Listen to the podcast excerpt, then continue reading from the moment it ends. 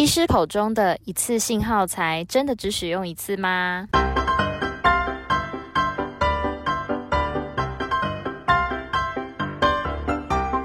？Hello，大家好，我是 Lotan。Hello，大家好，我是戴安娜。哎，为什么你今天鼻音这么重啊？有吗？有啊，你过敏了？我不晓得。我跟你说，我今天去洗器械的时候，前面排超多厂商的，ATP 又没过了，所以我今天就让你等很久，拍谁拍谁。很久哎，你再不来，我就要把钱拿去看巴斯光年的。哎，不行，那个是我们这次抽奖活动的经费，等下小编给你翻脸，我跟你讲。哎呀，你不要讲，他不会知道啦。不行啊，我要跟小编站在同一边，我要我要帮粉丝谋福利，你不能这样子。好了好了，那个很无奈。哎，我跟你说，这是我第一次 ATP 没过，哎，怎么会这样？你消毒酵素泡不够久吧？那东西基本上泡的时间够久都会过啊。真的吗？所以就不用刷吗？我我还在那里超仔细的刷，想说平常刷自己的碗都没有那么认真，结果那个 ATP 竟然没有过。没有啦，还是要稍微把那个表面的体液和血液给刷一下啦。只是那个 ATP 测试啊，它主要是测试细菌和微生物的含量，啊，这些东西你平常再怎么认真的刷都是刷不掉的，所以只能够靠酵素里面的蛋白酶啊、生物酶啊，用分解的方式来杀死。可是那些酵素都不怕残留在器械上面，这样子进到人体里面会造成伤害吧？会啊，那早期的医材的消毒方式大多都是采用泡酵的方式嘛，就是说单纯的泡酵素十二到十五分钟，那等到时间到再拿出来用食盐水冲洗后就直接使用了。但后来发现说这种方式啊，就像你说的，还是会有一些酵素的残留，所以现在啊很多医院都已经不接受泡消了，而是把它变成了一个清洁的步骤。所以你看哦，我们后续浸泡完啊，为了防止酵素残留啊。都还要再用大量的清水来进行冲洗，或者放入洗涤锅里面清洗，大概二十分钟。那到目前为止都还属于清洁阶段哦。真正的消毒过程啊，是最后我们不是会将器械用布打包吗？嗯，包起来。对，那打包完成之后啊，再依材质放入高压锅或者电浆锅里面，进行一个四十分钟到一个小时的消毒杀菌。哎，你这样讲让我想到一件事，哎，嗯，我上礼拜去拜访一个新医生，他问我们说。哎，你们的产品可不可以重销？那那这样听你讲起来，消毒的过程都这么严谨，那我们产品拿来重销应该也可以吧？是吗？我 发现你也喜欢挖洞给我跳。哎，哪有？这是我很真心的提问。而且你看，我们一般民众购买自费耗材，就算那个耗材是一次性用完它就丢掉，可是，在手术过程中搭配的其他器械也不是一次性的，一样都会拿去消毒。那这样子花这笔钱使用一次性的意义到底在哪里？嗯，对不对？嗯有没有道理？好，好了，我跳了，好不好？OK，你不要用这种眼神去看。解释一下嘛。我怕也不想说的。你说的没错啦，的确，我们购买的一次性耗材啊，在手术过程中也会搭配到其他重复消毒的器械来合并使用。但这些所谓的一次性耗材，主要是针对长时间进入到人体内部的器械为主。所以相比起来啊，如果预算许可的话。我们还是会希望长时间侵入到人体内部的东西是全新的嘛？嗯。不过这边就会牵扯出你问的第一个问题啊：一次性的耗材到底可不可以重复使用呢？嗯，撇开一些单次使用为原则设计的，过去啊，美国 FDA 就曾经有研究指出，有些标示为一次性使用的医材，在经过严谨的清洁与消毒后，并不见得会提高感染率或者死亡率哦。所以理论上来说，只要清洁足够干净，其实是可以的。可是这样听起来很矛盾哎，怎么怪怪的？怪怪的吧？怪怪的啊！因为我们探究的重点呢，不是到底可不可以重销，而是今天病人都花了钱，明明说好是一次性的，怎么突然变成重销的呢？在二零一八年呢，二零一九年呢，我个人把它称呼为“白色巨塔年”。那那部剧吗？嗯，就是医疗很多事情。那在二零一八年时，新闻媒体又揭露出了手术室中医材的收费啊，还有医材重销以及手术项目不一致的问题。而隔年的五月更是指出，有许多的医院啊，私下重复使用一次性耗材，并且跟病人收取费用。其实一直到今天，这个现象都仍然是存在的。嗯，我这边偷偷爆个料。好，我要听。现在有一个器械啊，基本上所有的大外科它都会使用到。嗯，它的切割和止血技术在产品刚推出的那个年代，可以说是一项非常先进的技术。但由于它的许可证访单是注明了一次性使用，所以在贩售初期，即便使用起来效果非常的不错，但是因为价格的关系，并没有得到太多的回响。嗯，直到后来原厂来跟医院私下拟定了重复使用的方法，将价位分担给多位病人，呃，使得病人端售价康荡下来之后，才逐渐开始发展起来。那类似这种情况的、啊，在医材史上其实也多不胜数。最近这几年发展出来的那个肌肉粉碎机，它也是相同的情况。可是这样也太恶劣了吧？都花钱还要用别人用过的东西哦。这就要看你以什么样的角度来看待这件事情啦。嗯，有一些企业在重销后，它的使用上的功能效果会越来越差。嗯，我们拿切割来举例好了，切割类的东西如果是能量切割，那倒还好，影响不是很大。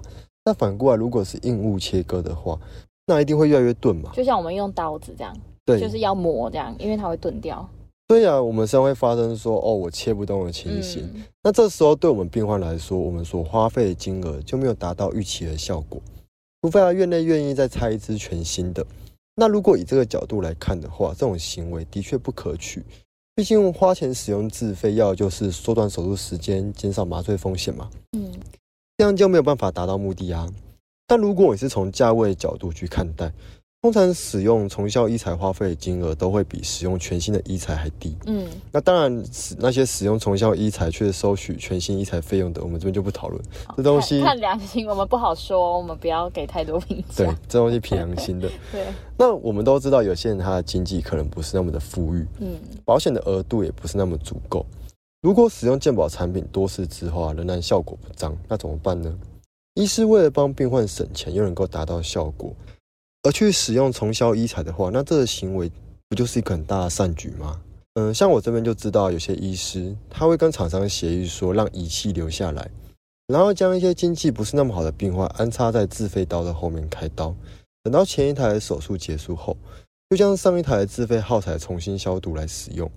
那因为这些举动的出发点都是善意，所以我们厂商有时候也就睁一只眼闭一只眼了。可其实这样子的想法，想一想，好像也真的是很有爱心，听起来也不是那么完全不被接受的啦。可是怎么会闹到新闻这样子沸沸扬扬的？嗯，因为计价公平的问题啊。你这样讲也是啦。今天我们不可能去深交调查每一个病患的经济能力嘛，所以在价格收费上啊，只能够先预估这个耗材要做几次的收费，再平均分担。那既然都是收一样的钱，我当然会希望说，我今天会是第一个使用的人啊。对啊，而且我今天都是花一样的钱，那第二个、第三个用的不就很衰？而且各家医院同样品项重销的次数也不一定一样，所以在被揭露之后啊，卫福部也给出一个解套的方式，他要求医院要做出区别，告知病患说，哦，重复交图的一个价位，全新的又一个价位，让自费产品回归到市场机制，还给病人选择权利。当然，事前的风险告知更是不可少。对啊，而且这样感染的风险你要怎么怎么看啊？对，所以再来就是感染风险的问题。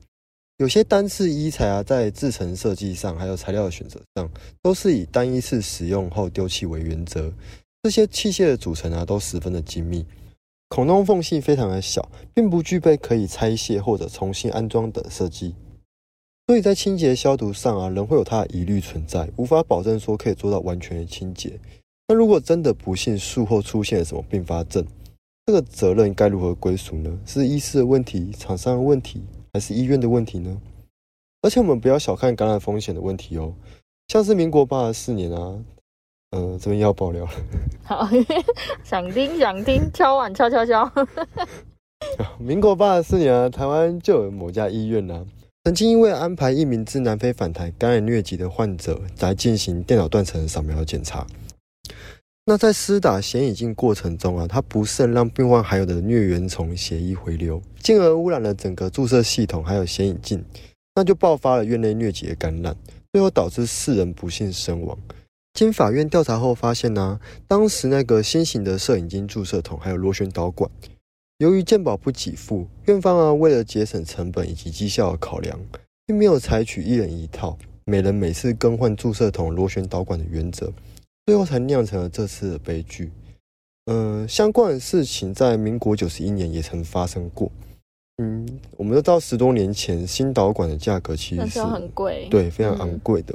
加上国内的健保啊，它仅仅给付部分的价格，所以多数医院会选择将使用过的新导管来进一步的回收。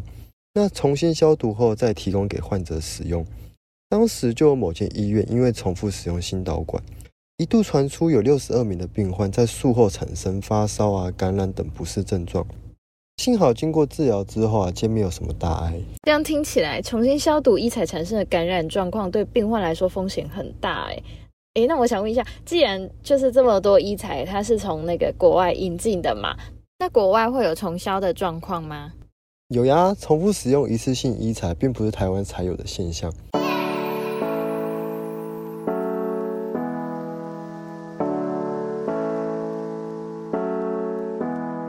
早在一九七零年开始啊，随着医疗成本逐渐提升，回收医材在美国的医院内就已经非常普遍了。因此，美国的 FDA 啊，在两千年就开始针对重复使用一次性医材来制定相关的分类与监管建议。那其他像是国际的评鉴机构啊，英国疾管署、德国、日本也都已经对此列出相关的规范。所以在二零二零年年底，卫福部为了防止类似的事情再发生。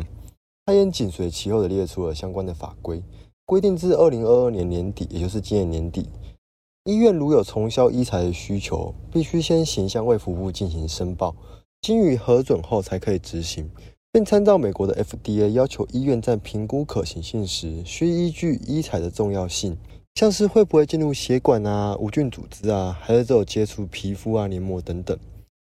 还有是否容易消毒，重新使用后会不会影响到效果等等指标来进行综合评估，并借此将医疗器械的风险分为高中低三类，来制定不同的灭菌消毒规范。另外，曾被植入过人体内的植体啊，像是心脏节律器、血管支架等等，或是曾经用于血管内操作或长时间接触血液的，以及诊断啊，还有治疗感染某些特定法定感染症的器械啊。现在这三类是绝对不能够拿来做重复消毒使用的。那除了明定消毒规范之外啊，卫福部也规定了，二零二一年到二零二三年年底这段期间，是医院和厂商的过渡期。那自二零二四年开始，所有的一次性医材重销都必须交由合格的医材消毒厂来进行处理，才能够使用。也就是说，目前呢，单次医材进行消毒的作业。都还是由各家医院内部来自行完成哦，这就会导致了同一种的医疗器材啊，在不同的医院可能会因为不同的重复处理次数或者方式，而有不同的收费标准，导致整个市场的价格非常的混乱。所以在跟医师讨论自费产品的时候啊，如果医师没有主动提出，我们最好还是主动的询问清楚，究竟我们所购买的自费耗材到底是一次性还是重销的。使用重复处理单次医材，攸关病患的权益跟安全嘛？那这个部分，医院必须要事先先揭露，告知该次的医疗行为是不是会用到重复处理的医材，并且提供全新的医材跟有重复处理过的医材这个价格的差别来跟病患做说明。那取得病患跟家属的同意之后，才可以来做使用。那因为我知道有一些医院会为了让病人可以清楚的了解，他在手术之前都会把呃他用的自费医材外盒跟包装来进行一个拍照的动作，来证明说我今天医院帮你用的这个是全新的医材哦。像这一点我其实觉得蛮贴心的。那如果有经济允许他想要用一次性的医材的话，我们也是可以主动跟医师要求说，哎，我也要看一下包装的外盒。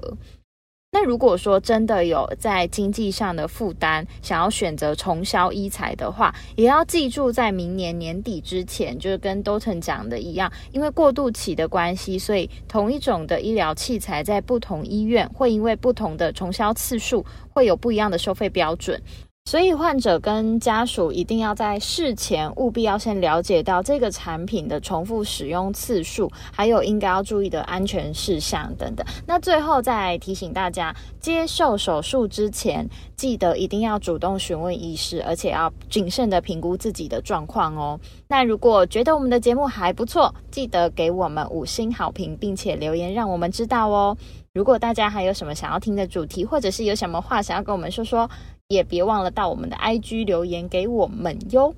还有还有，我们最近呢举办了限时粉丝的回馈活动，期限只到六月二十五号哦，赶快关注我们的 IG，并且参与抽奖吧！